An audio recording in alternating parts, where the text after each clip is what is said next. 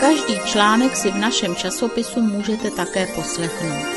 Děkujeme vám za váš zájem právě o tento příspěvek. S dalším obdobím takzvané distanční výuky neboli mučením na dálku přichází opět řada nepopulárních otázek. Velmi často se mluví pouze o tom, jaký dopad taková forma vzdělávání bude mít na děti. A ty nejodvážnější scénáře mluví dokonce o tom, že z nich jednou bude nepoužitelná masa analfabetů. Je to asi stejně extrémní názor, jako když Čáry Fuk Flegger předpovídá masové hroby a konec civilizace, byť to takto explicitně explicitně z jeho úst ještě nezaznělo. Ano, děti to nemají lehké a zejména pak první stupeň počínaje těmi nejmenšími. Na co se však v pohledu na distanční výuku zapomíná, je také počítačová gramotnost starších učitelů, kteří se ve školství stále v nemalém počtu nacházejí.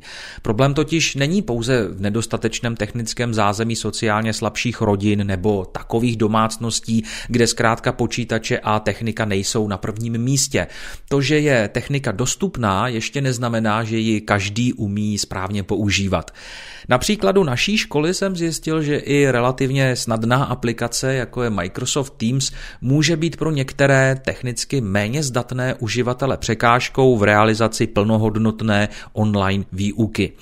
Mám kolegy, kteří jsou rádi, že se naučili obsluhovat školní e-mail a program na zadávání klasifikace bakaláři. Jakýkoliv další software už pro ně znamená výzvu, kterou zvládají zkrátka pomalejším tempem než mladší část pedagogického sboru. V praxi to obnáší podstatně delší čas pro seznamování těchto vyučujících s novým světem, kde nejde pouze o kliknutí na příslušnou ikonu a spuštění aplikace. Je třeba si umět poradit i ve chvíli, kdy se objeví technické nesrovnalosti, například, že mikrofon učitele je málo citlivý, takže žáci špatně slyší. A to nemluvím o dalších situacích, kdy chcete ve videokonferenci například sdílet zvuk z dalšího zdroje v případě poslechu cizího jazyka a podobně.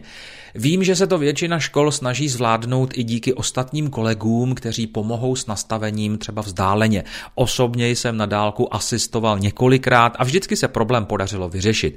Moje pomoc ovšem není pokaždé možná, také mám své povinnosti a nelze vyhovět okamžitě. Často ale řeším případy, které byly součástí společného kurzu a týkají se samotného ovládání Microsoft Teams. Orientace v uživatelském prostředí je bohužel pro někoho obtížnější, přestože má své poznámky ze školení, přestože si to během kurzu vyzkoušel, ale samotné praxe bylo zatím málo na to, aby se tyto znalosti podařilo dostatečně osvojit.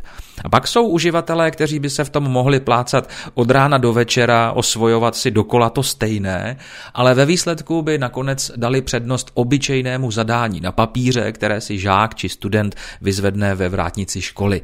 To není důvod k pohoršení nebo snad posměchu, ale realita, která se na mnoha školách změní až s další generací učitelů.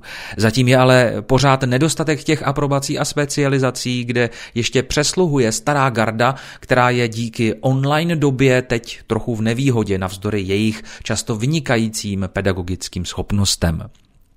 V konečném bilancování efektivity distanční výuky je proto důležité myslet i na všechna úskalí, která se objevují a řešit se musí za pochodu postupně. Prezenční výuka je zcela jistě nenahraditelná a podmínky pro tu distanční bohužel různé. Proto je nutné nejen uvažovat dopředu, ale také se smířit s dočasnými kompromisy, které musíme ve školství dělat, ať už z pohledu nedostatečného vybavení u žáků nebo na straně školy. Přeji všem, aby měli trpělivost nejen se svými dětmi, ale také s učiteli, protože jejich práce je při distanční výuce mnohdy náročnější, než by si lec kdo dokázal představit. Každý článek si v našem časopisu můžete také poslechnout. Děkujeme vám za váš zájem právě o tento příspěvek.